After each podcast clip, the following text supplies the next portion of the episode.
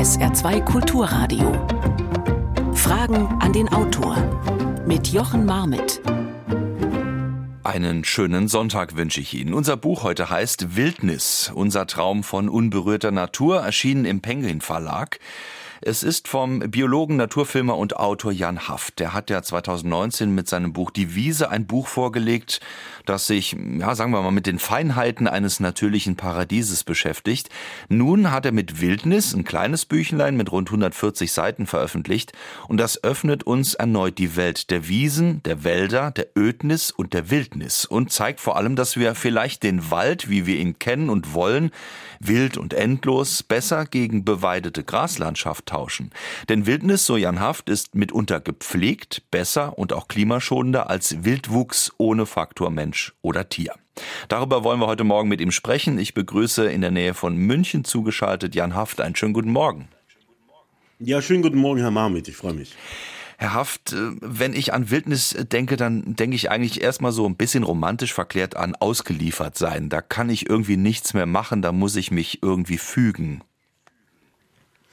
Naja, das ist ja auch die ursprüngliche Definition. Da ist kein Mensch, da ist keine Zivilisation, da war noch nie ein Mensch. Da sind vielleicht äh, Raubtiere, die mir gefährlich werden könnten. Ich habe auch kein Handyempfang. Und äh, das wäre die ganz ursprünglich ganz eigentliche Wildnis, aber die haben wir leider fast weltweit nicht mehr. Hm, das heißt, äh, aber doch auf der anderen Seite die, äh, die Gesetze der Natur, die Natur braucht ja keinen Menschen. Das ist richtig, die Natur braucht sie nicht, wir brauchen die Natur. Das ist natürlich diese alte Weisheit, ist natürlich nach wie vor gültig. Aber ähm, ob wir sie nur brauchen, äh, also ob sie uns nur braucht und wer hier wen braucht, Fakt ist, wir haben sie kaum mehr. Es wäre aber gut, mehr von ihr zu haben. Ich meine, wir haben ja zwei Grundprobleme auf der Welt und auch hier bei uns äh, hierzulande. Einmal die Biodiversitätskrise und dann den Klimawandel. Und beides, beidem kann man mit äh, Wildnis ganz gut begegnen. Jetzt sagen Sie, Wildnis ist eigentlich das, was wir so ein bisschen uns ausmalen, ähm, vor allen Dingen in Mitteleuropa, in Deutschland, dass da endloser Wald steht. Ähm, aber die Landformen, die wir kennen und die wir auch in den letzten rund 10.000 Jahren mal mindestens hatten, die waren immer irgendwie auch Menschen verändert oder beeinflusst. Äh, und das ist eigentlich Wildnis. Wie geht das jetzt zusammen? Naja, die Natur beeinflusst sich ja selbst. Und zwar von Anfang an, von Anbeginn an und immer und überall. Das ist also ein, ein, ein Räderwerk draußen, wo jeder von jedem lebt, wo auch irgendwie über Ecken jeder jeden frisst sozusagen und äh, jeder jeden irgendwie in Schach hält. Wie gesagt, über die unendlich vielen Ecken in den Ökosystemen, die furchtbar diese Verzahnungen der Ökologie. So. Und wenn man jetzt einen ganz gewichtigen Player plötzlich rausnimmt aus den Ökosystemen, dann beginnt etwas sich ganz stark zum Negativen zu verändern. Man stelle sich vor, man würde alle Bestäuber entfernen. Kann sich jeder ausmalen, dass das ganz schlecht wäre für alle bestäubt, ähm, für alle Pflanzen, die bestäubt werden müssen.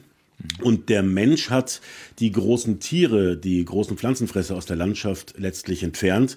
Und die Auswirkungen bekommen wir jetzt gerade zu spüren. Und das ist das Purzeln sozusagen der ja, Biomasse draußen, was Insekten, das Insektensterben, äh, Stichwort Insektensterben, was die Biomasse angeht, aber auch die Arten selber, die äh, zunehmend auf die rote Liste Null wandern, also die Kategorie ausgestorben. Das sind Effekte, die sehr viel mit den großen Tieren zu tun haben. Und das beginnt man gerade erst zu verstehen. Die Sache ist nämlich die, wir hatten ja bei uns hier über die Jahrmillionen über die letzten Jahrmillionen immer ganz viele große Tiere und die waren die Gegenspieler der, der, der, Pflanzen, so wie die Insekten die Insektenfresser haben, die Pilze die Pilzfresser, die Fische die Fischfresser. Also es gibt überall die, die, die, die Antagonisten zu den jeweiligen Organismengruppen. Und plötzlich fehlen auf einmal die großen Tiere. Früher waren es, wie gesagt, Wildtiere und als am Beginn des Holozäns, also unserer Epoche jetzt, die modernen Jäger hier einwanderten und sich sehr schnell breit machten. In dieser Zeit verschwanden übrigens weltweit, am ähm, extremsten war es in Nord- und Südamerika, verschwinden die großen Tiere. Wir haben die aber ersetzt relativ schnell durch ein paar wenige von ihnen, die wir gezähmt haben, vor allem Rind und Pferd. Und die waren in ganz großer äh, Zahl in dem Maße, wie die Wildtiere verschwanden, auch draußen in der Landschaft. Es gibt aus der Kaiserzeit Zählungen 1900, da waren zwischen 25 und 30 Millionen ähm, Rinder und Pferde, die bei uns in Deutschland lebten, also mehr als heute.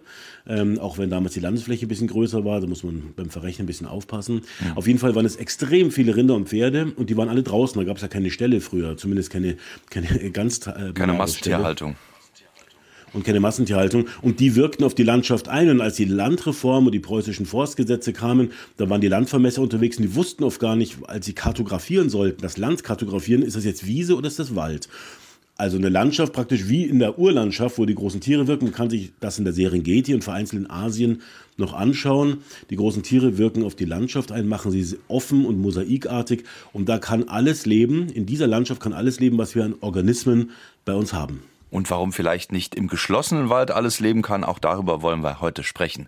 Bei Fragen an den Autor Jan Haft, er ist zu Gast mit seinem Buch Wildnis. Sie können gerne anrufen, 0681 65 100 ist die Nummer, an die gleiche Nummer eine WhatsApp, 0681 65 100 oder eine Mail, Fragen an den Autor mit Bindestrichen dazwischen at sr.de und dann können Sie Ihre Frage an Jan Haft stellen. Schauen wir doch mal auf das, was Sie schon angedeutet haben. Wir haben einen unglaublichen Artenschwund.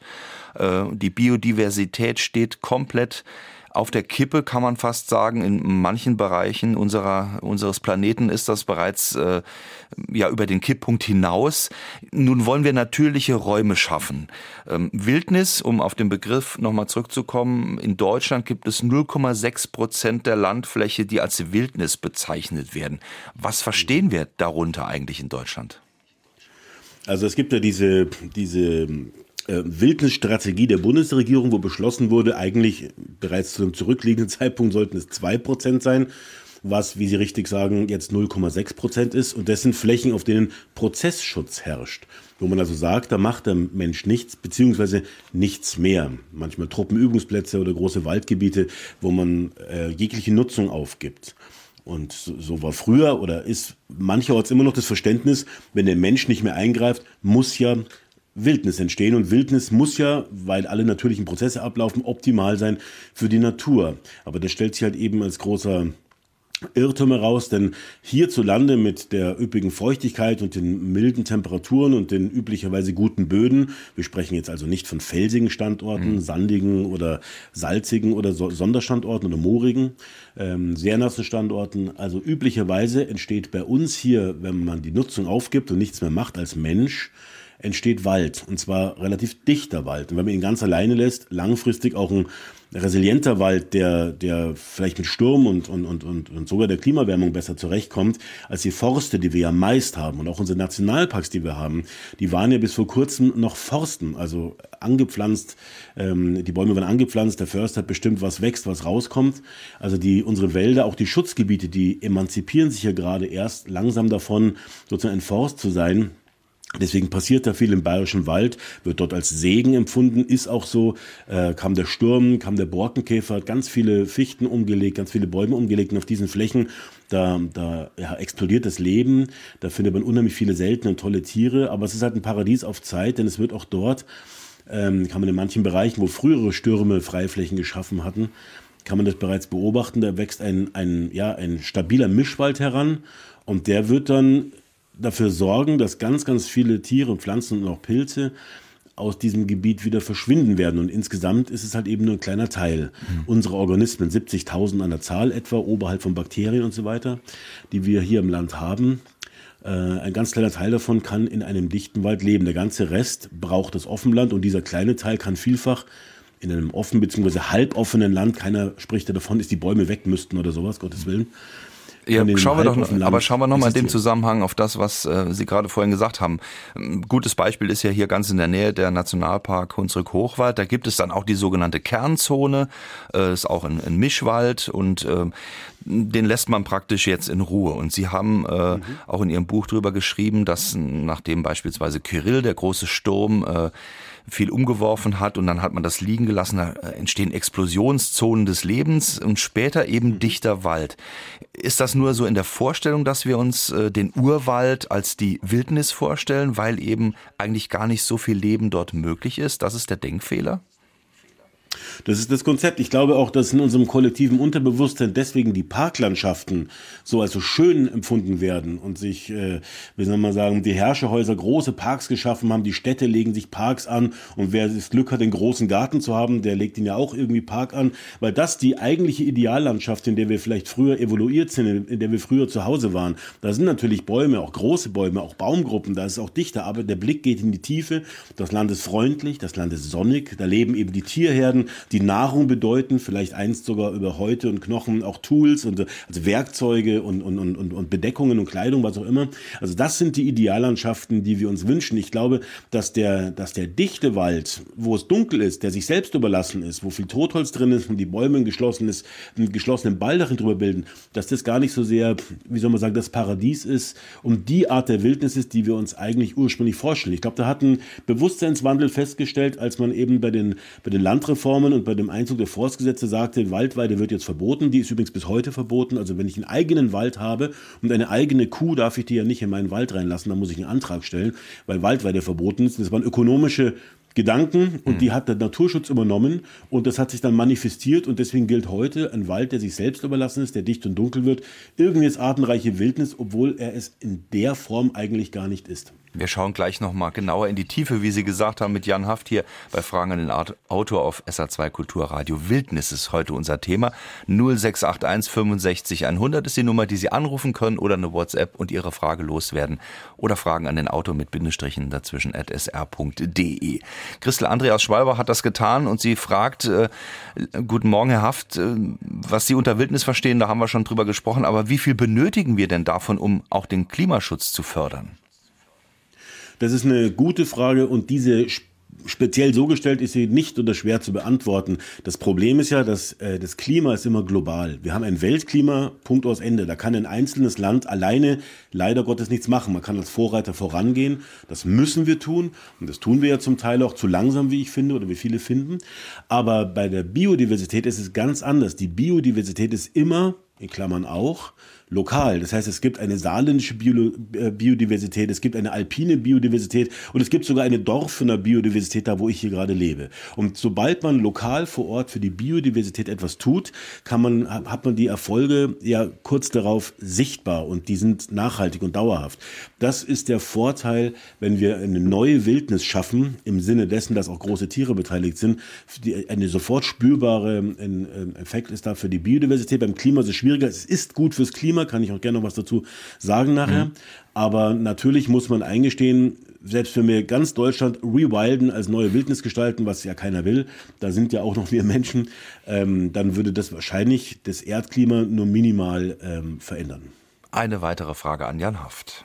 Können viele Menschen von unberührter Natur träumen, wenn es meistens gepflegte Rasenflächen gibt, statt Wiesen mit natürlichem Bewuchs ohne dauernd gemäht zu werden.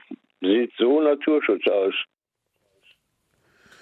Naja, also das Mähen, wenn ich Sie richtig verstanden habe, ist ja, wenn man es ganz genau nimmt, kein Naturschutz, Mähen ist eine Bewirtschaftungsform, die aber relativ naturverträglich ist auf gemähten Wiesen. Ich habe ja da auch mal ähm, ähm, ein ganzes Buch dem gewidmet und da viel recherchiert. Wir haben auch eigene Wiesen hier, die wir aber zunehmend beweiden und nicht mehr mähen. Wenn ich mähe und wenig mähe und nicht dünge, kann ich natürlich artenreiche, botanisch artenreiche Wiesen haben, aber für die Fauna ist Mähen immer schlecht. Es wird ja ganz viel zerhäckselt und eine gemähte Wiese wird immer sozusagen ganz pauschal behandelt. Auf einmal ist alles weg am Blüten, da darf, sollte auch kein Maulwurfshaufen, kein Fuchsbau drin sein, das störte beim Mähen und so weiter. Und das Tolle ist eben, wenn ich beweide mit großen Tieren, dann erreiche ich etwas Ähnliches. Aber das Mähen funktioniert in Zeitlupe. Die Tiere, hier ein Maul, da ein Maul voll, da ein Maul voll. Und in diesem Mosaik, das dann entsteht, wo auch hochgewachsene Bereiche ihren Platz haben, eben Bäume, vielleicht sogar ein umgeworfener Baum, wo ein Tümpel und ein Graben, eine Scharrstelle, eine Sule, alles da hat da ihren Platz, alles darf dort sein. Und in diesem Mosaik, das aber so plus minus gemäht wird, sage ich jetzt mal, so weitgehend gemäht wird, aber mit all diesen Strukturen, da haben unglaublich viele Tiere und Pflanzen Platz. Man kann das angucken. Es gibt wenige Gebiete in Europa, wo das so noch anzuschauen ist, namentlich in Rumänien, in Transsilvanien. Da wird so noch gewirtschaftet, ganz üblicherweise. Und da sind all die Tiere und Pflanzen und auch Pilze, die bei uns auf den roten Listen stehen, kann man dort finden. Das ist eben dieser Blick, den wollen wir jetzt mal wagen in die Tiefe, denn äh, da passiert ja ganz viel, was wir so auf den ersten Blick gar nicht wahrnehmen. Im, im Boden, auf dem Boden oder in den Gräsern, in den Halmen darüber. Sie haben gerade auch äh, die, die Kuhlen angesprochen oder die, die Trittstellen der schweren Weidetiere. Also der gesunde Boden ist ja eigentlich die Voraussetzung für gesunde Biodiversität. Richtig. Der Boden kommt natürlich eine riesengroße Rolle zu und wenn wir den Boden umackern oder völlig pauschal behandeln oder nichts mehr machen und es liegt eine Streuschicht drauf, dann findet da auch kein großer Bodenaufbau mehr statt. Es ist also so, was ja immer so ketzerisch klingt, ist eine Weide, eine extensive wilde Weide, und damit meine ich immer mindestens, ähm, äh, dass jedes Tier, das dort weidet, je nach Boden und je nach Lage natürlich, mindestens einen Hektar, eineinhalb Hektar Platz zur Verfügung hat, aber auch nicht viel mehr, sonst sind die Effekte der Tiere nicht mehr spürbar. Also so eine Weide speichert mehr Kohlenstoff als der Wald. Denkt man sich erstmal, es gibt es doch gar nicht, wird immer vom Wald gesprochen, aber das kommt daher, weil der Kohlenstoff, der in den Baumstämmen, also im Holzzuwachs natürlich massiv drin ist, der wird ja irgendwann wieder frei. Jeder Baum vergeht irgendwann, ob er im Urwald umfällt und dann im Boden sozusagen äh, aufgearbeitet wird von Mikroorganismen, da geht es dann vielleicht schneller. Und wenn der Förster in, den Baum erntet und da ja, Stühle und Brückengeländer und was auch immer, Dachstühle draus macht, dann dauert es halt länger, aber irgendwann geht auch dieses Holz wieder in den Kreislauf über. Dann wird, das, wird der Kohlenstoff wieder frei. Dauerhaft wird Kohlenstoff nur im Boden abgelagert, kennt man von den Mooren, aber eben fast so gut wie in den Mooren auch in den Weiden durch verschiedene Prozesse, die von den großen Tieren dort ausgelöst werden. Das heißt im Endeffekt, äh, um bei den Mooren noch mal kurz anzuknüpfen, das ist die optimale Form, um Kohlenstoff äh, zu speichern. Das ist eine sehr effektive, aber da man ja Moore nicht schaffen kann, Moore sind halt nun mal in diesen abflusslosen Senken und äh, entstehen unter bestimmten Bedingungen, kann man ja nur die Moore, die wir, ein Teil, einen kleinen Teil der Moore, die wir trockengelegt haben und ausgebeutet haben, wieder in Stand setzen. Das wird ja auch getan. Mhm. Aber das ist natürlich von der Fläche her nicht geeignet, um, wie soll man sagen, es ist von der Fläche her begrenzt, weil man eben da was tun muss, wo eh schon Moore sind oder Moore waren. Bei der Weide verhält es sich anders. Da eignet sich im Prinzip das ganze Land. Da eignet sich im Prinzip das ganze Land dazu, wenn man nur statt intensiver Landwirtschaft oder auch äh, äh, anstelle von intensivem Waldbau, wenn man da sozusagen diese, ja, das was mal Wildnis bei uns war, diese halboffene Landschaft installiert, wo die Sonne auf dem Boden scheint, wo Gräser und Kräuter wachsen, wo die großen Tiere grasen, da entsteht auf einmal wieder ganz, ganz viel Bodenaufbau und in diesem Bodenhumus, der dort schneller wächst als in anderen Habitaten bei uns, da ist eben viel Kohlenstoff drin. Ganz kurz noch, die ganzen ähm, Getreide Kornkammern von Ukraine und ach, Mandschurei und, und, und, aber auch hier bei uns in Deutschland, die ganzen großen Ebenen, die so fruchtbar sind, wo wir viel Getreide haben, die haben alle so eine Graslandgenese, da sind so mehrere Meter dicke schwarzen Braunerdeböden und ähm, die sind äh, mutmaßlich entstanden in so einer halboffenen Landschaft mit vielen Gräsern und vielen Kräutern und unter dem Einfluss von, von, von großen Weidetieren. Jan Haft zu Gast heute bei SA2 Kulturradio Fragen an den Autor. Anne Nierenberg aus Nalbach schreibt, vielen Dank. Das Lebewesen Mensch mit der Fähigkeit zur Intelligenz versucht sich Vorgänge in seinem Umfeld durch Logik zu erklären und Ordnung zu generieren. Äh, kann Entwicklung in der Natur nicht manchmal einem unverständlichen Chaos folgen? Also ist das eigentlich der Ansatz, um äh, Wildnis und vielleicht mehr Natur zu schaffen? Das ist eine sehr kluge Anmerkung und es ist auch etwas, was uns Naturschützern richtig schwer fällt ich habe 40 Jahre meines Lebens ähm, Wiesen gemäht oder war mit dabei. Ich habe Hecken gepflanzt, Tümpel gegraben und immer wieder fiel mir auch auf, dass man dann wieder als Mensch hin muss und pflegen, weil sonst funktioniert es nicht. Ein Tümpelgraben für Amphibien ist schön, aber dann kommen irgendwann Weiden und Erlen am Rand, wachsen hoch und wenn die das beschatten, das Gewässer, dieses Naturschutzgewässer, sind die Frösche weg irgendwann, weil das Wasser zu kühl ist, das ganze Laub reinfällt. Dann muss man die wieder wegmachen, freischneiden und alles hat mich immer gewundert. Hecken, wenn man sie beschneidet, dann, dann äh, wachsen sie im Zickzack und bilden mehr Stacheln, dann können die Singvögel besser drin brüten und werden nicht so schnell von Rabenvögeln oder anderen Prädatoren ausgenommen und so weiter. Das hat mich immer gewundert und deswegen ähm, sagte ich immer, wir Menschen müssen halt einfach Ordnung reinbringen und das gerade machen. Und die Wiese ist auch viereckig und im Rand ist die Saumstruktur. Da sind dann die Tiere, die, beim, beim, die das Altgras brauchen und so weiter. Aber wenn man dann den Schritt macht und man lässt dann Natur wirklich zu, aber unter der Einwirkung, unter der Präsenz großer Tiere, dann entsteht genau das, was eben äh, angemerkt wurde. Dann entsteht ein gewisses Chaos. Es ist auch ein bisschen unberechenbar. Und man wundert sich dann und dann wird ein Baum umgeworfen, von dem man sagt, ach schade, der junge Baum, der war doch eigentlich schön, aber die nächsten drei bleiben stehen. Aber in der Summe, in der Summe, wenn man sich diese Fläche anschaut und wenn man es vernünftig macht, stellt man fest, dass das Chaos mehr Vielfalt bringt, als man es als Mensch mit der ganzen Gestaltungskraft und der ganzen Klugheit und der Logik und, und, und dem Nachschlagewerk, wie, was mache ich im Naturschutz, um es optimal zu machen, jemals herbringen könnte. Und das ist eigentlich ein ganz positives Chaos, das von tausend kleinen Steuermechanismen geregelt wird. Und diese Steuermechanismen sind die ganzen Organismen, die sozusagen mitspielen, zu Füßen und über den Hörnern und auf dem Rücken und im Boden unterhalb der großen Tiere. Eine weitere Frage. In der Nähe von Saarbrücken befindet sich ein sogenannter Urwald. Was sollte Ihrer Meinung nach dort passieren, um die fehlenden Insekten und Tiere wieder heimisch zu machen? Also ich, äh, diesen Urwald kenne ich nicht und ich würde den Teufel tun und jemand, eine, eine, einer Schutzgebietsverwaltung empfehlen, ihr Schutzgebietsmanagement auf den Kopf zu stellen. Aber was ich sicher sagen kann, ist, ein Urwald, der sich selbst überlassen ist, ist ein tolles Habitat für Spezialisten für diesen Lebensraum. Also ist ja nicht so, dass ich da dagegen wäre, aber man muss halt einfach sehen, dass in einem sich selbst überlassenen Wald, wo sich viel Totholz bildet oder auftürmt und wo die Bäume einen geschlossenen Bestand bilden, der also dicht und dunkel ist, da leben halt die nur die Spezialisten für dieses Habitat, aber nicht die Insekten. Wenn man die Insekten, den Insekten allgemein helfen möchte, bräuchte man ein großes Gebiet, einen großen Nationalpark, eine große Fläche und die müsste sozusagen tatsächlich mit großen Tieren ausgestattet werden, damit sie eben alles bietet. Da gibt's ja dann die schattigen Bereiche, und die vollsonnigen Bereiche. Es gibt die mit Bewuchs und es gibt jene, wo der Boden blank liegt, weil die Tiere mit drüber laufen oder sich suhlen und dort scharren, weil sie auch vielleicht nach Salz suchen oder was auch immer.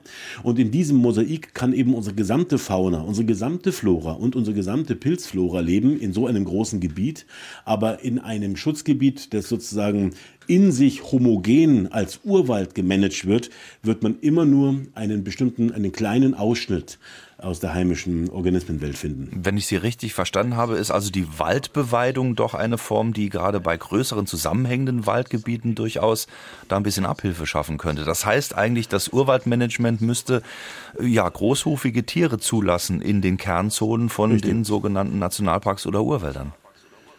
Ja, richtig. Und es wäre dann auch nicht damit getan, dass man mehr Hirsche zulässt, die ja in vielen Nationalparks auch zurückgedrängt, sprich geschossen werden oder gegattert und gefüttert werden im Winter, damit sie eben ja dem, dem Wald nicht so sehr zusetzen. Man müsste vollumfänglich anerkennen, dass man sozusagen die, die, die Spuren von Wild im Wald als ökologischen Prozess mehr anerkennt und nicht als Schaden am Wald. Wir müssten ganz stark trennen zwischen Forst und, und Wald. Auch ich möchte, ich sitze gerade auf einem Holzstuhl an einem Holztisch und ich bin froh, dass ich das beides habe. Also bin ich froh, dass es Förster gibt, die Holz anbauen und aus denen Tisch und Stühle gemacht werden. Also ich sage ja nicht, wir müssten unsere ganzen Forste jetzt umstrukturieren oder verändern. Nein, aber wenn wir ein großes Schutzgebiet haben, wo wir ein Maximum für die Natur rausholen wollen, dann ist es schlecht, finde ich, das sozusagen ähm, zu behandeln wie einen Forst, den wir nicht mehr gestalten, sondern einfach wie einen Forst, den wir sich selbst überlassen. Nein, dann müssten wir eine Wildnis schaffen im Sinne dessen, dass wir eben auch die großen Tiere reinbringen und zwar noch mehr über den Hirsch, der unser größtes Wildtier ist, hinausgehend,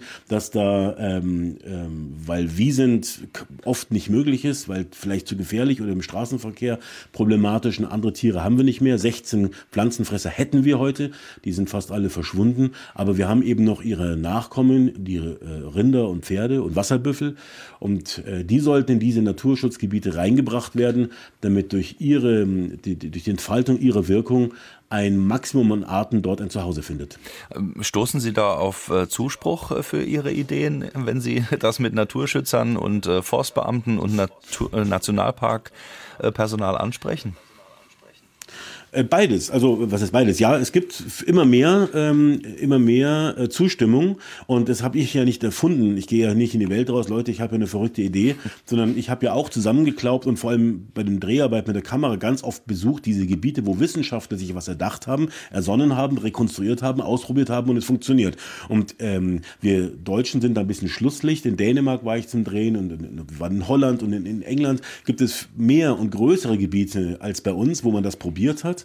Und überall, wirklich überall hat man damit große Erfolge, es kehren seltenste Arten zurück. In England gibt es einen Betrieb, da ist ein tolles Buch drüber geschrieben worden von der Isabella Tree, Wildes Land. Die, das ist eine reiche Dame, die hat über 1000 Hektar einen Milchviehbetrieb wohl geerbt mit ihrem Mann zusammen. Der war defizitär und erst haben sie versucht, den irgendwie rentabel zu machen und dann haben sie sich überlegt, schon vor 20 Jahren, ach komm, wir zäunen unsere ganzen 1000 Hektar ein, lassen Pferde und Schweine und, und Rinder und Hirsche alles frei und gucken, was passiert. Und vielleicht kann man damit Geld verdienen. Und die schreiben heute schwarze Zahlen.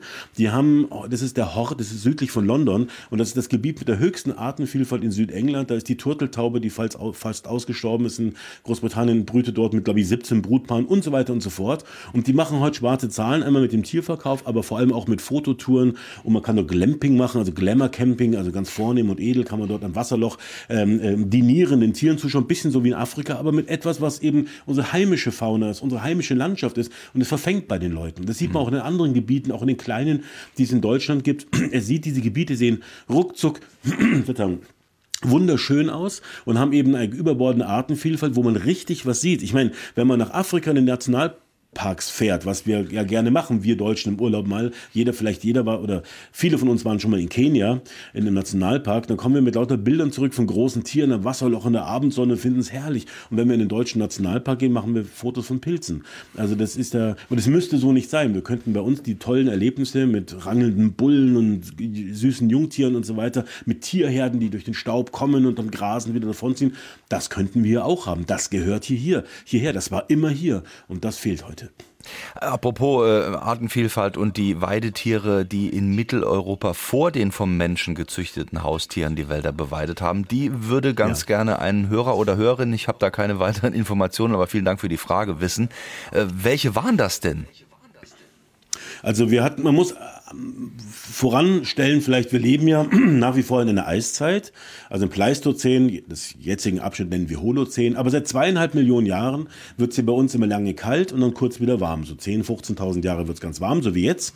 In so einer Zeit leben wir jetzt gerade.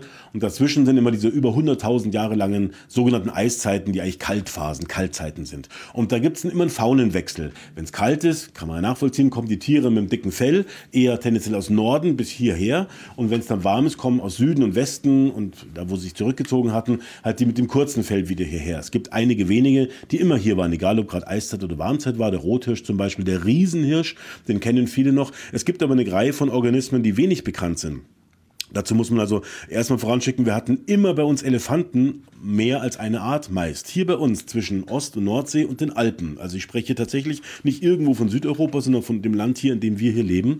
Waren immer Elefanten und gerade in Warmzeiten war der Altelefant bei uns zu Hause, der war größer als der afrikanische Elefant, hatte ganz kleine Ohren, aber ganz lange Stoßzähne. Der wird massen, was ist massenhaft, aber in großer Zahl gefunden in Braunkohleabbaustätten und so weiter. Also man kennt den gut.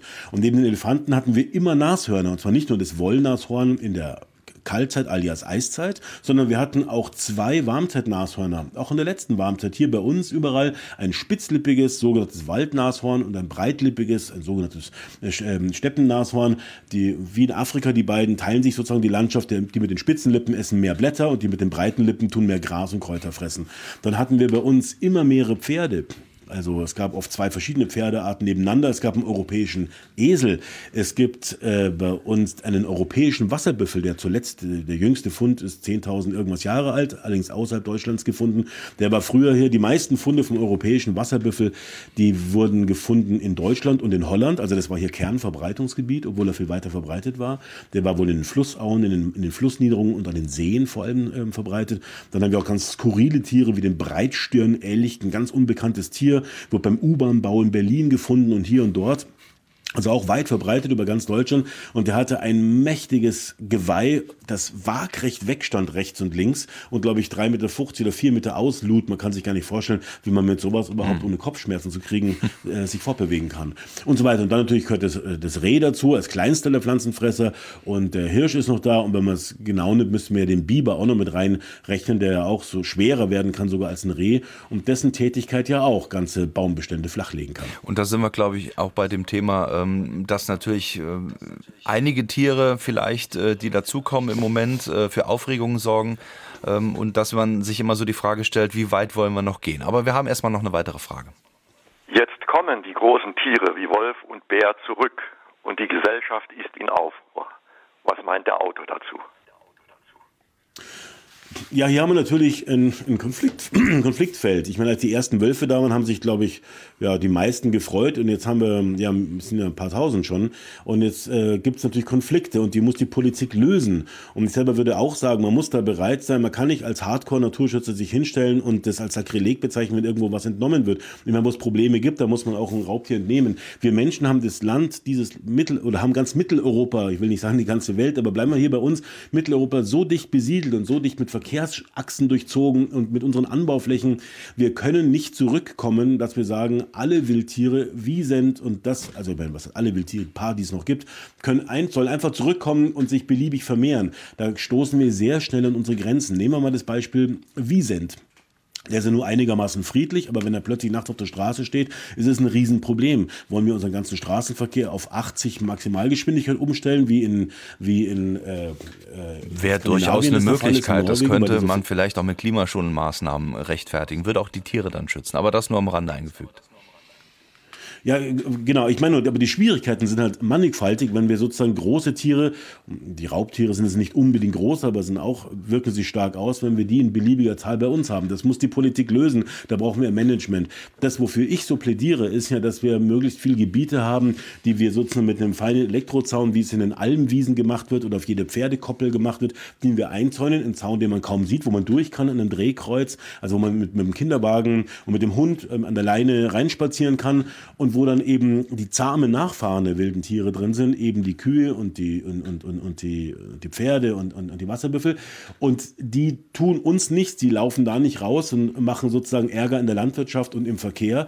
Und trotzdem haben wir all diese Biodiversitäts- und Klimaeffekte auf diesen neuen wilden Weiden. Und vorhin hat eine Hörerin gefragt, wie viel wir davon bräuchten. Ich glaube, ich, glaub, ich habe gar nicht richtig geantwortet. Es gibt Wissenschaftler, die sagen, um die Biodiversität zu retten und um das Insektensterben zu stoppen, bräuchten wir fünf bis 10 Prozent der Landschaft. 5 Prozent wurde mal formuliert. Das würde schon genügen. Und diese 5 Prozent wären tatsächlich leicht zu bekommen. Da gibt es äh, eine Mail zu, zu dieser äh, Thematik, was auch die äh, Elektrozäune angeht, und zwar von Jürgen Engel. Vielen Dank für die Mail. Er schreibt, dass Weidewirtschaft, was mit Naturschutz zu tun hat, mag für Rumänien gelten. Hierzulande sorgt die tendenziell immer zu intensive Viehhaltung für eine immense Eutrophie Halbierung der Böden, sodass die Artenarmut nicht mehr zu überbieten ist. Außerdem verschandeln Stacheldraht und Elektrozäune ausgerechnet Mittel- und Hochgebirge. Und da verlässt den käseliebenden Ökofreund sein sonst kritischer Verstand. Methan produzieren die Weidetiere obendrein. Also die Kritik daran, nehmen Sie das so hin? Nein, gar nicht, weil ähm, das mit dem Methan ist zwar richtig, aber äh, in der Summe sind Weidetiere in extensiver Haltung, muss man immer sagen. Ich spreche nicht von der Hektar Weide, wo die Stiere oder die Kühe vor dem Schlachten nochmal irgendwie 20 Stück draufstehen, sechs Wochen. Die ist es natürlich nicht umweltfreundlich. Aber eine wilde Weide, wo jedes Tier einen Hektar Platz hat oder mehr, die sind in der Summe ist da die Kuh, die Kuh ist ja klimafreundlich. Die Kuh ist in der Summe, ist die, ist die Klimabilanz der Kuh ist positiv, wenn sie draußen Platz hat. Das ist das Verrückte. Wir Menschen Menschen, jeder von uns ähm, hat eine negative Klimabilanz. Wir stoßen im Durchschnitt 11 Tonnen CO2-Äquivalente pro Jahr aus. Und egal wie, wir uns, wie sehr wir uns bemühen, selbst wenn wir aufs Autofahren verzichten und die Oma nicht mehr besuchen und, und, und, und, und äh, auf Fleisch verzichten, unsere Klimabilanz bleibt negativ. Die Klimabilanz der Kuh ist nur dann negativ, wenn wir sie zwingen, im Stall zu stehen und Silage reinfahren und, und, und ähm, sie keinen Boden unter den Füßen hat, wo ihr Dung aufgenommen wird und wo die Mistkäfer den in den Boden einarbeiten und die Pflanzen nach dem Bibiss ein starkes Wurzelwachstum machen und ein Teil der Wurzeln auch wieder in den Bodenhumus übergeht und zu Kohlenstoff eingelagert wird. Also wir zwingen die Kuh klimaschädlich zu sein, wir, die wir selbst klimaschädlich sind und beschweren uns dann, die Kuh sei ein Klimakiller. Das ist eigentlich eine perfide Argumentation. In der Wahrheit ist es so, wenn wir die Rinder rausbringen, das ist in den Alpen so, auf den Almwiesen und im Flachland noch viel mehr, weil das Klima noch gefälliger ist oder wärmer ist, da ist die Bilanz, die Klimabilanz der wilden Tiere, der großen Pflanzenfresser ist positiv, wie ich ja vorhin schon gesagt habe, die tragen, die sorgen sogar dafür, mhm. dass äh, Bodenaufbau stattfindet, in dem viel Kohlenstoff abgelagert wird. Also das ist schon mal nicht richtig. Und bei der geschmacklichen Frage mit den Zäunen, ja, da gebe ich natürlich recht. Es ist nicht schön und nicht optimal, wenn man sowas mit Elektrozäunen äh, lösen muss. Aber ich schaue jetzt gerade hier bei mir aus dem Fenster auf unsere kleine Büffelweide. Mit Gewässern und Sumpf, da quaken viele Frösche und ich sehe lauter Vögel rumfliegen und ich sehe die, die, den Elektrozaun eigentlich nicht, weil es eine dünne Litze ist oder eine Drahtlitze und weil es äh, Eichenspaltpfähle oder auch Baumstämme sind, die die Isolatoren tragen. Also man kann das alles sehr schön machen und ich persönlich gehe sehr gerne in den, in den Alpen auf eine Almwiese, weil ich weiß, wenn ich da aus dem Bergwald rauskomme, der auch schön ist, aber dass ich dann in die Zentren der Artenvielfalt komme, denn die ganzen Enziane und das Edelweiß und viele andere Pflanzen sind vereinzelt oben auf den, in, in der Baum baumfreien Zone, aber die meisten Arten und die meisten Schmetterlinge und Heuschrecken und Zikaden und so weiter und Singvögel finde ich bei einer Bergwanderung doch auf den Almwiesen und dafür sind die Kühe zuständig. Jan Haft zu Gast heute mit seinem Buch Wildnis, unser Traum von unberührter Natur, so heißt es hier bei Fragen an den Autor auf SA2 Kulturradio und wir haben noch jede Menge Fragen und auch eine Rückmeldung von Gangolf Ramo. Er schreibt, in der Kernzone des Nationalparks Hunsrück-Hochwald betreibt man Landschaftspflege durch Rotwild, da dort keine Jagd stattfindet, so der Parkchef. Allerdings, nun der Hörer schreibt, kann man deutlich sehen, dass dort keine natürliche Waldentwicklung mehr stattfindet, da die Naturverjüngung abgeäst wird. Und er sagt noch, die äh, Mega-Herbivioren-Theorie, die der Autor propagiert, ist in der Wissenschaft sehr umstritten. Also zum einen diese Naturverjüngung, die abgeäst wird und dann die Theorie, dass wir vorher die großen Huftiere hatten. Ja, das Abäsen der Naturverjüngung ist ja ein sehr wünschenswerter Effekt, nicht im Forst, ganz klar, aber ähm, aber in, in der Natur, sage ich mal. Naturverjüngung auf den wilden Weiden lässt sich in amerikanischen großen, die haben natürlich große Gebiete, wo sie es probieren. In Afrika gibt es das alles noch. In Rumänien kann man sich anschauen, in Transsilvanien, wie das auf den großen Almentweiten, die hunderte Hektar haben, mit äh, Rindern und Pferden äh, sozusagen funktioniert. Dort wird ja so gewirtschaftet, nicht Naturschutz gemacht, trotzdem funktioniert so, als, als sozusagen in, im Sinne des neuen Wildnisgedankens. Da will man ja, dass die Naturverjüngung abgemäht, abgeäst wird. Naturverjüngung findet von Natur aus an besonderen Stellen statt. Zum Beispiel, wenn die großen Tiere ziehen, dann haben sie oft Stellen, wo sie lagern und wo dann häufig Harn und Dung abgegeben wird, mehr als anderswo. Dann entstehen Geilstellen. Da fressen die Tiere nicht, weil sie wissen, instinktiv, in Anführungszeichen, wissen, sie könnten sich reinfizieren mit Parasiten. In diesen Geilstellen keimen dann häufig Gebüsche. Zum Beispiel ja, Weißdorn oder, oder Schlehdorn. Viele unserer heimischen Gebüsche sind ja sehr stachelig, als Abwehrmaßnahme gegen die Pflanzenfresser, die es früher mal gab. Auch viele Bäume sind stachelig. Viele sind auch, ähm, haben, tragen auch Giftstoffe aus diesem Grund. So, und jetzt habe ich dann diese kleinen Gebüsche und da wird erstmal nicht geweidet, weil das eine Geilstelle war. Und dann wachsen die und äh, dann kommen irgendwann die Tiere wieder, knabbern dran rum, weil die frischen Blättchen im Frühjahr gut schmecken und die Blütchen, aber die Stacheln dazwischen nerven. Und dann entstehen ganz extrem kompakte Stachelgebüsche. Die Wildbirne kann zum Beispiel auch so Stachelgebüsche bilden. Und jetzt kommen Mäuse und Eichel her oder der Wind und bringen Baumsamen daher. Die landen in Mitte des Stachelgebüsches, können dort wunderbar keimen. Und ich habe das oft fotografiert und gefilmt. Dann ragen aus so einem kleinen, aus einem Stacheldrahtverhau, sage ich mal, aus so einem natürlichen, sogar mehrere verschiedene Baumarten raus. Da wachsen dann junge Bäume raus und die haben dann so lange Zeit, so stabil zu werden, bis sie von den meisten großen Tieren, den Elefanten haben wir nicht mehr. Und selbst aus deren Reichweite könnten, können Bäume rauswachsen. Das ist ja auch ein Mitgrund, warum Bäume so groß werden. Und dann wachsen die da raus, bis sie stabil sind. Dann beschatten sie den Untergrund, dann verschwinden unten wieder diese Stachelgebüsche, weil die volle Sonne brauchen. Und dann habe ich eine Art Kreislauf, in der sozusagen das Verjüngen der Baumarten, und zwar für alle Baumarten funktioniert. Ich möchte noch einmal betonen, in einem Vollschutzgebiet, in dem wir sozusagen den Wald sich selbst überlassen, da können ja irgendwann selbst die meisten Baumarten nicht mehr keimen. Die Eiche zum Beispiel stirbt in dem Wald, der sich selbst überlassen ist, aus. Die muss der Förster freischneiden oder ihr Freiflächen schaffen zum Keimen oder sie pflanzen, weil weil sie eben nicht schattenverträglich ist, wie die meisten oder viele heimische Baumarten sind nicht schattenverträglich. Bei uns kommt es am Ende meist zu einem buchendominierten Wald, weil die Buche eine der wenigen Baumarten ist, die auch in einem ganz schattigen, dichten Bestand sozusagen zurechtkommt, indem sie Jungbäume bildet, die warten, bis einer umfällt, dann ist eine Lücke, kommt ein bisschen Licht rein und dann wachsen die Buchen hoch. Bei dem Rotwild ist es so, dass ähm, ähm, das Rotwild ja zum Beweiden nicht richtig geeignet ist, weil es nicht wie vor allem das Rind, und wie ich habe ja schon gesagt, wir hatten immer mehrere Rinderarten hier bei uns parallel. Es gab, glaube ich, nie eine Zeit, wo nur eine oder keine Rinderart bei uns lebt, wild, früher in der echten Wildnis. Und das Rotwild äst nicht frei. Das schafft keine Freiflächen, wo noch kleine Bäumchen mitgefressen werden. Es zupft hier und zupft da. Und es kann natürlich, ähm, wenn es sich zurückzieht, weil außenrum gejagt wird, in sehr großer Zahl, in so einer, in sehr großer Zahl in so einer Kernzone steht, kann es natürlich schon dazu führen, dass es ganz bestimmte, ganz geschmackhafte Bäumchen sich raussucht und die alle abfrisst und die dann nicht hochkommen. Das ist natürlich ein Dilemma, weil das sozusagen mit der Landschaftsnutzung ringsrum zu tun hat. Aber ich möchte schon sagen, hätten wir natürliche Verhältnisse in so einem Nationalpark, also verschiedene große Weidetiere, die alle verschieden Weiden, also sich verschieden auswirken auf den ganzen Wald und dann natürlich noch die Raubtiere, die das Rotwild auf Trab äh, hält. Allein schon mal das, dass die sich nicht da einfach zurückziehen können und in aller Ruhe eine bestimmte Baumart so lange befressen, bis sie weg ist, sondern das sind Raubtiere, die da dort Jagd auf sie machen, so dass das Rotwild weiterzieht und in, in Bewegung bleibt. Dann habe ich auf einmal eine ganz starke Entlastung auch so einer Kernzone und dann könnte sowas funktionieren. Das ist aber in so einem ganz dicht besiedelten Land, wie wir es sind, natürlich ein äußerst komplexes Unterfangen. Deswegen habe ich großes Verständnis dafür,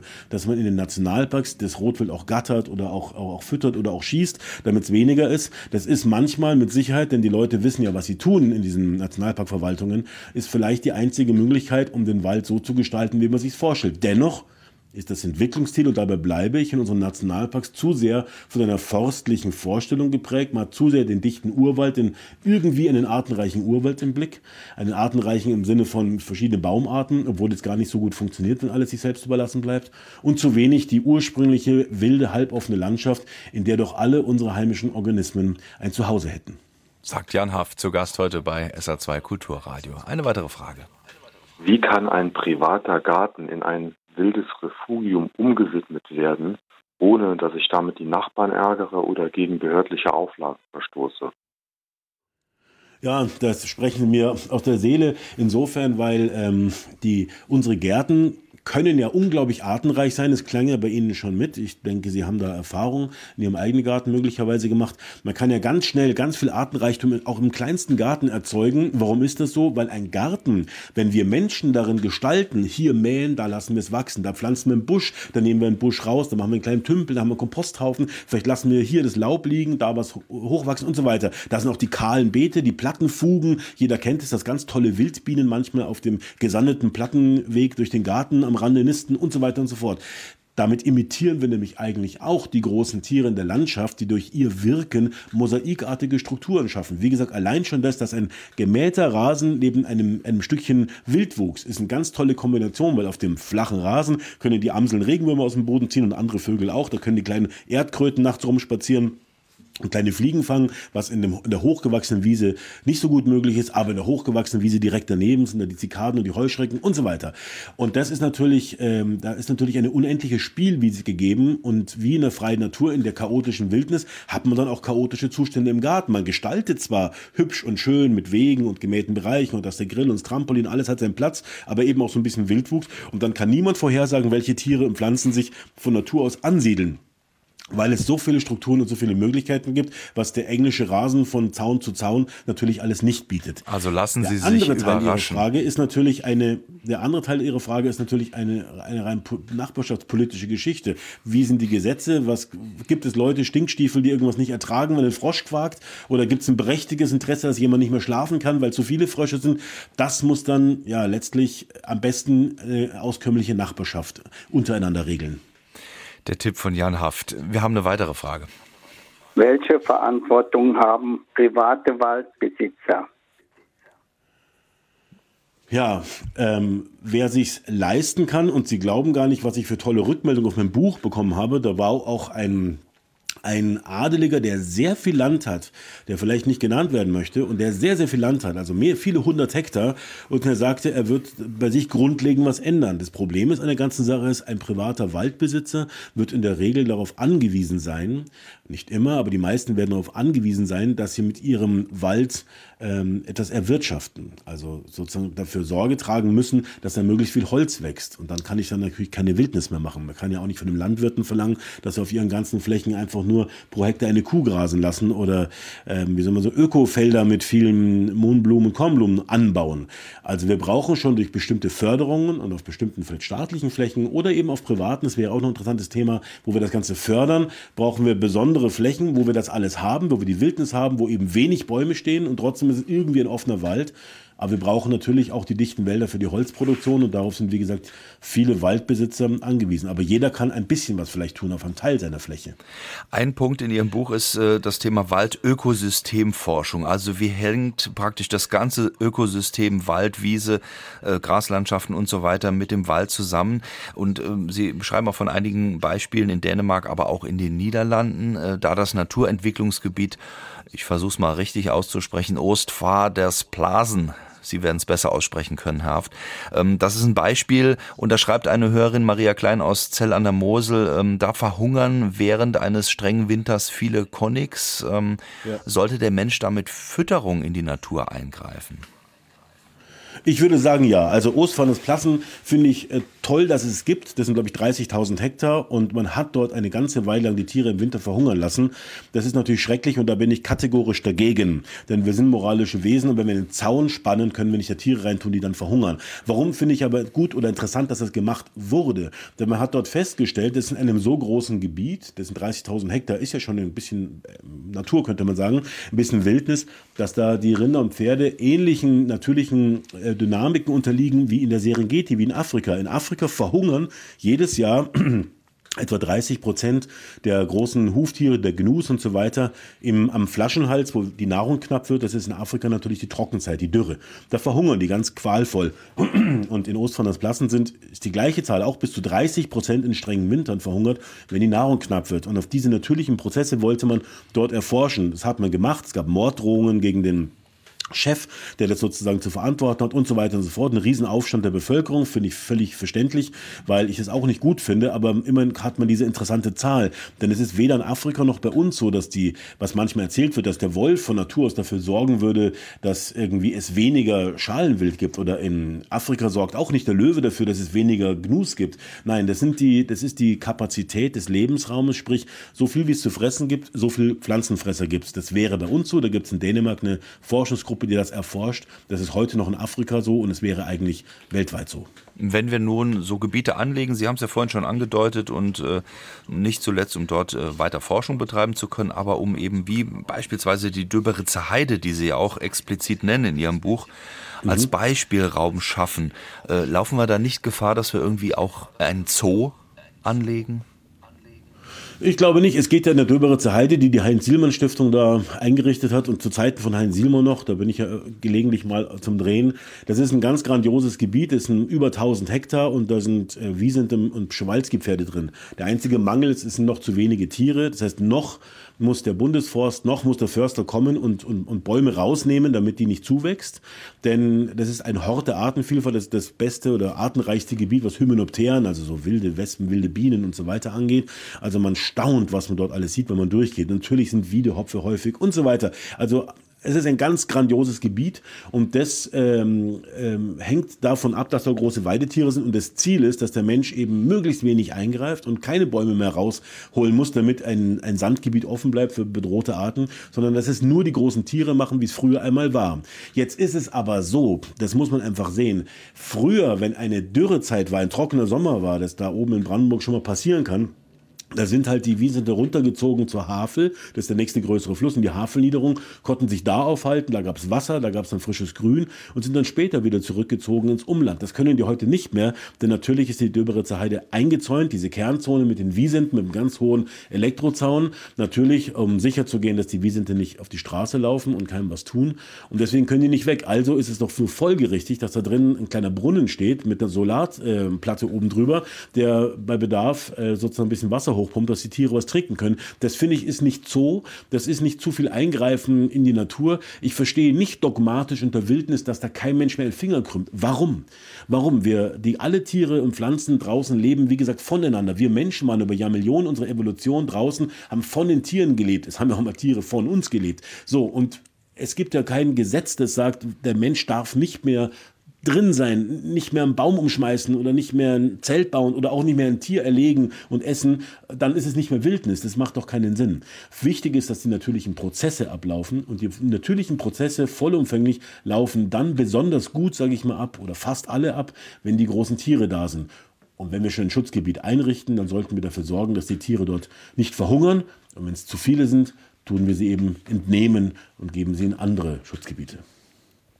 Biodiversität ist selbstverständlich angestrebt. Wenn der Mensch aber nicht mehr in die Natur eingreift, wird es dann nicht so sein, dass sich gewisse Pflanzen mit Brachialgewalt durchsetzen werden, und zwar solche, die eigentlich nicht erwünscht sind. Zum Beispiel wie dieses Kreuzkraut, was hochgiftig ist, und zwar nicht nur für den Menschen, sondern auch für die Tiere.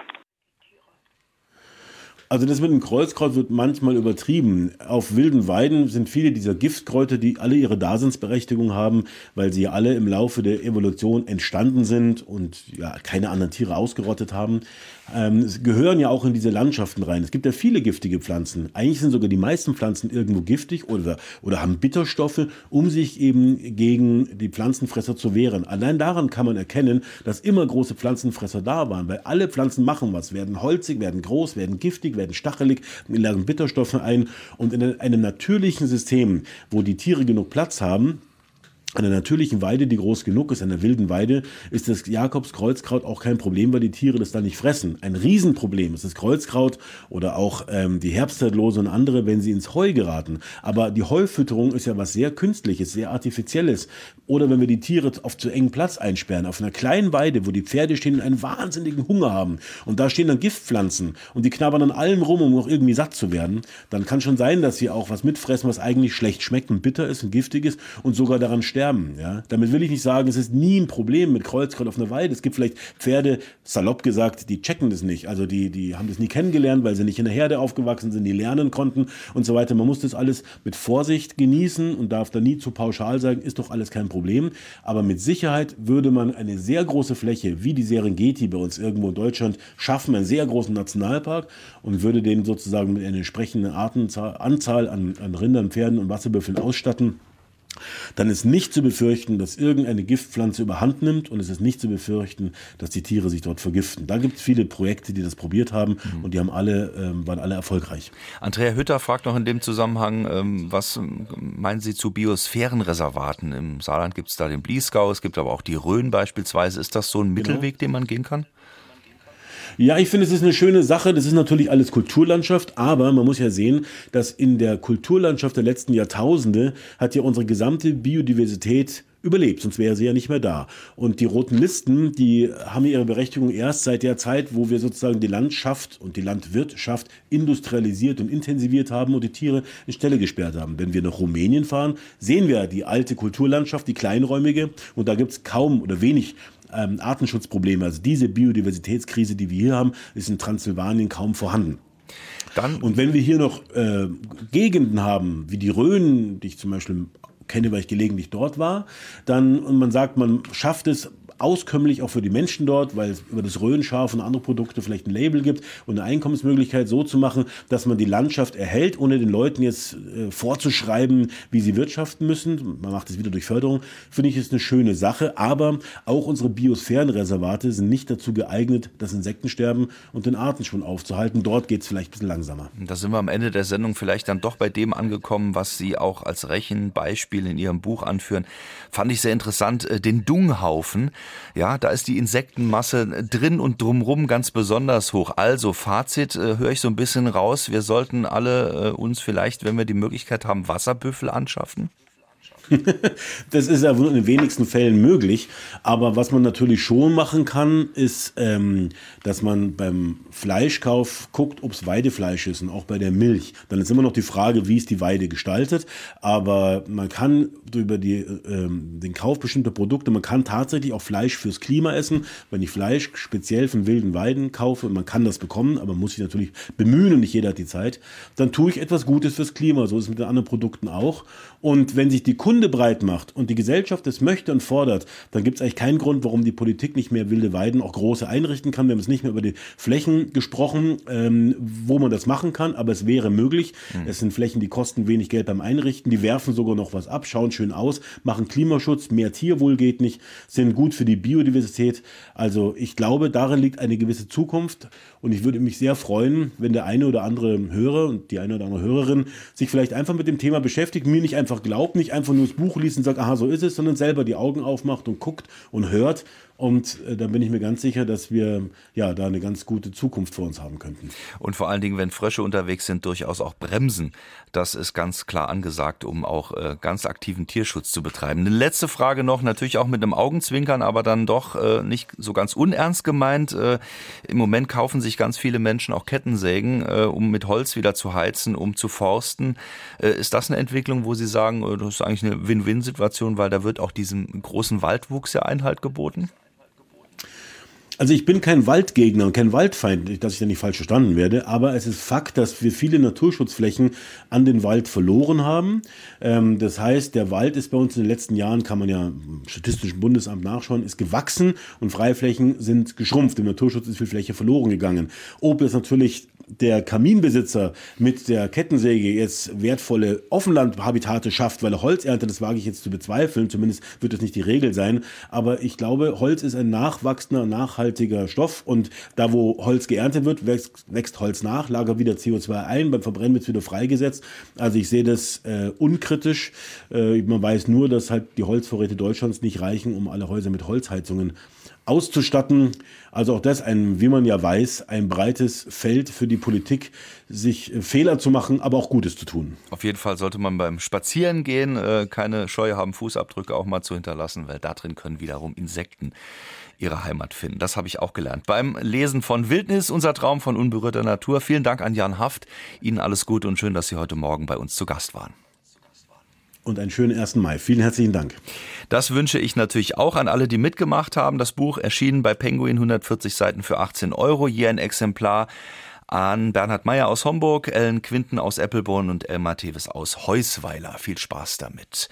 Und natürlich können Sie diese Sendung auch im Laufe des Tages nochmal als Podcast finden in der ARD Audiothek und auf sr2.de. Nächste Woche dann, das ist am Sonntag wie immer 9.04 Uhr Harald Lesch zu Gast mit Die unheimliche Stille. Es geht um die ungeheure Größe des Weltalls und die Frage, die Vielzahl von Sternenplaneten, die wir haben, Warum schweigt alles da draußen? Das ist kaum nachvollziehbar für Harald Lesch. Und er sagt, ähm, das große Schweigen ist eigentlich gar kein großes Schweigen. Außerirdisches, intelligentes Leben, Kulturen, Zivilisationen, die müssten doch eigentlich existieren. Also eine spannende Lesereise durch das Universum, unsere kosmischen Nachbarn, zu Gast mit Harald Lesch am nächsten Sonntag hier bei SA2 Kulturradio.